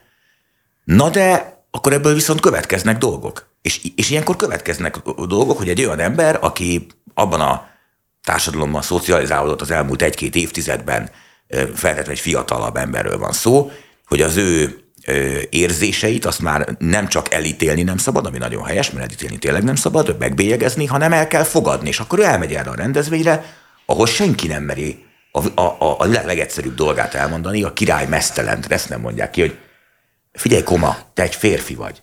Tehát azért nem indulhatsz ezen a versenyen, mert férfi vagy. Semmi baj azzal, hogy nőnek gondolod magad, vagy nőnek érzed magad, ettől nem vagy kevesebb, nem vagy rosszabb ember, csak ezen a versenyen nem indulhatsz el. Mert futóversenyen sem indulhat el egy féllábú. Mert hogy néz ki? De hogy nem, Pedig láb nélkül is. Na jó, hát jó, jó oké, Gyilkosságért el is ítélték. az egy más kérdés, de mégis volt lába szegénynek, mert csináltak neki, tehát az egy más kérdés. De hát tehát itt ugye az a lényeg, hogy a valósággal való szembesítés, és akkor itt visszatérve arra, amit mondjuk Ungár Péter mondott, hogy van két darab nem, uh-huh. hogy, hogy ez, ez önmagában tulajdonképpen egy ilyen, egy ilyen triggerelés, egy, egy, egy, egy, egy sértés, pedig hát itt egyszerű tényállításról van szó, például arról, hogy ez a hölgy, ez nem egy hölgy. És De akkor még arról, az... se, arról is beszélünk még egy mondat, bocsáss meg, hogy ha ránézel, és ez itt nagyon fontos, ha ránézel, akkor egyszerűen az az égben lakó úristen nincsen, hogy az a zsűri tényleg azt gondolta, hogy az ott felsorakozott hölgyek közül, ott felsorakozott emberek közül ő a legjobb nő. Egyszerűen nem igaz. Nem, Teljesen világos, hogy csúnya. nem ezért lett. Egyszerűen. En- en- Lehet, hogy most belegázolok mindenkinek a lelki világába. Ez a férfi, aki megnyerte a holland női szépségversenyt, ez csúnya. És akkor még még egy Na jó, de itt a másik a szépségversenyeknek ez a megítélése, hogy egyébként milyen típusú nők szoktak ott felvonulni, tehát egyébként ugyanúgy néznek ki. Volt egy ilyen irigy honamirigy dalszöveg is, hogy Miss Universe mond tényleg szépe, királynő vagy bányaréme. Ezt nem láttam jönni, hogy, hogy még De egyébként szerintem azzal, hogy lesz. transznőnek nevezzük, azzal nincs gond, tehát én nem mondanám azt, hogy férfi, de hogy ennek pont egy másik... Ne vicceljél már! Hát de transznő, hát És transzexuális. akkor megfogom tőled ugyanazt kérdezni. Biológiailag amit lehet azt mondani, hogy ki- Nem hiszem biológiailag. Ez a, a, a nem az biológiai fogalom, és egyfelől van az a vakera és picsogás, és nem tudom, pszichológiai ülésről járás pszichológiai ülésre, amelynek 99%-át azt teszi, hogy fogadd el magad. De jól vagy, úgy, innen induljunk, majd ugyanabból a körből, ugyanazzal a felhajtó erővel, azt, hogy ne fogadd el magad, mert te tulajdonképpen tudsz lenni hótprém és fapapucs is, ha éppen úgy gondolod magad, mert úgy identifikálod magad. Hát de ha nőként akar élni, akkor hadd éljen nőként, szerintem ez így Hát teljesen ha belefér. oké, okay, férfiként éljen felőlem, nőként, én sem fogom neked megtiltani, Dávid, hogy szoknyát hordjál Gimlire, ettől már nem fogsz annál is jobban hasonlítani. De mindegy, hogy- volt nemrég az a partizános Gulyás Márton jelent, amikor ugye megkérdezte tőle a sapkás pirész, hogy a transznő nő-e. Én ebben láttam a különbséget, tehát hogy Gulyás Márton is azt mondja, hogy transznő, de ugye nem elég, hanem azt kell mondani, hogy nő. Na ez az. Szerintem ez De a... hát magában nem nő. meg azt, hogy- Hova megy a hererákiával ez a szerencsétlen nő? A nőgyógyászhoz? Ugye itt, itt, itt arról Döbben beszélünk. csend. Igen. Nem, de tényleg itt arról beszélünk, amit én is elmondtam, hogy, hogy, hogy egy dolog elfogadni az ő belső érzéseit, és, és, és úgy gondolkodni, hogy ettől se jobb, se rosszabb ember nem lesz, és megint más dolog azt mondani, hogy az ő belső érzései azok megváltoztatják maga körül a fizikai valóságot. Ez nem igaz. Ez olyan, mint a folyamatosan be lenne lsd az egész társadalom, és elhinni attól, hogy a fizikai valóság az így, az így megváltozik körülötte, és, és így szépen elmosódnak a, a, a, a körvonalak, meg a férfiakból nők, a nőkből férfiak lesznek, mert annak gondolja, tehát annak érzi vagy gondolja magát. Nem lesz tőle az, rosszabb ember se lesz tőle, ő egy olyan férfi, aki nőnek érzi magát, ennek ezer oka van vagy lehet, nem szabad bántani őt ezért, de a valóságot az ő érzései nem befolyásolják. A valóság az marad, hogy ő egy férfi. Na jó, de tudjátok jó, hogy A szám... krumplileves meg legyen krumplileves, és akkor meg is érkeztünk a Kádár rendszerhez. Igen. számos olyan eset van, hogy ezt hiába jelent ki valaki, attól még van egy csomó olyan transznem, akire nem fogod megállapítani elsőre, hogy ő nem az a nemű, amilyen neművé vált, hanem hogy más neműként indult. Talán csak, hogyha ott lennél vele az ágyban utána, de hogyha mondjuk hát iszol már- vele, Hát ott derül ki, akkor elég komoly gond van. iszol vele, beszélgetsz vele, akkor nem feltétlenül derül ki. Persze, csak azt, de attól még, hogy ő akár még egy szép nőt is tud önmagából csinálni, attól ő még egy szép nőnek látszó férfi lesz, aki nem rosszabb ember attól, hogy ő egy szép nőnek látszó férfi, csak nem nő. Ez stimmel, de mondom, vannak nagyon szép ö, nőimitátorok is, de itt történetesen még csak nem is erről van szó. Hopp, itt most azért Hont András lelkének mélyébe kezdtünk el lemenni. nem, nem, itt csak egyszerűen szép mondtam azt, hogy vannak, hát vannak szép nőimitátorok, legalábbis én már láttam. Eh, Ehhez képest, eh, ráadásul ez a férfi csúnya nőimitátor. Ezt nem, nem Ez a fő bajod, ez a fő bajod. Nyilvánvalóan, de nem ez a fő bajom, hanem az, hogy ez nem kétszeresen kell, hogy megcsalja magát egy zsűri. És ez miben különböz- különbözik akkor a fajelmélettől, a fajelméletnek a, a negatív megközelítésétől? Hogy egyszer azt kell hazudniuk, hogy nő, másodszor meg azt kell hazudniuk, hogy szép, mert ezt várják el tőlük. Akkor már tényleg következő az lesz, hogy már pedig én beülök az autómba, akkor is, ha az zacskós tej. És nem fogok tudni lemenni vele a Balatonra, de kötelező, mert hát szerencsétlen tejnek nem tudom az identitását megsérteni. De a körülötted levőknek kötelessége úgy tennie, mintha a siófokon lennél. Persze, és bizé Pedig, pedig, pedig valójában ott ülsz egy, egy hetedik kerületi kocsmában, de mindenkinek azt kell mondani, hogy te siófokon ülsz. A de hetedik úgy érzed. kerületi kocsmában ne is haragudjál, zacskós tejjel. Még soha nem ültem, de zacskó nélkülivel sem. Na hát ez aztán meglehetősen humorretikus áthallásra sikerült, a pattól jutottunk idáig. Eh, Attól az acskóig. A pattól az acskóig. Megvan a cím. Hát nem biztos, hogy jövő héten találkozunk, amennyiben a média tanácson ez a műsor átmegy, és A minden pattól az acskóig kötője belpolitikai kalandozások. Egyre jobb. E, továbbá micsoda nő ez a férfi, ezt... e, Ez nekem is eszembe jutott egyébként. Akkor ez, ez, ez, ez a nóta fog majd felcsendülni közvetlenül a nagykép után. Hála az Istennek mi azt már nem fogjuk hallani. Ez volt a nagykép német Robertel és Hont Andrással, vendégeink Lakner Dávid és Balog Gábor voltak. Maradjanak velünk jövő héten is, ha még leszünk. A viszont hallásra.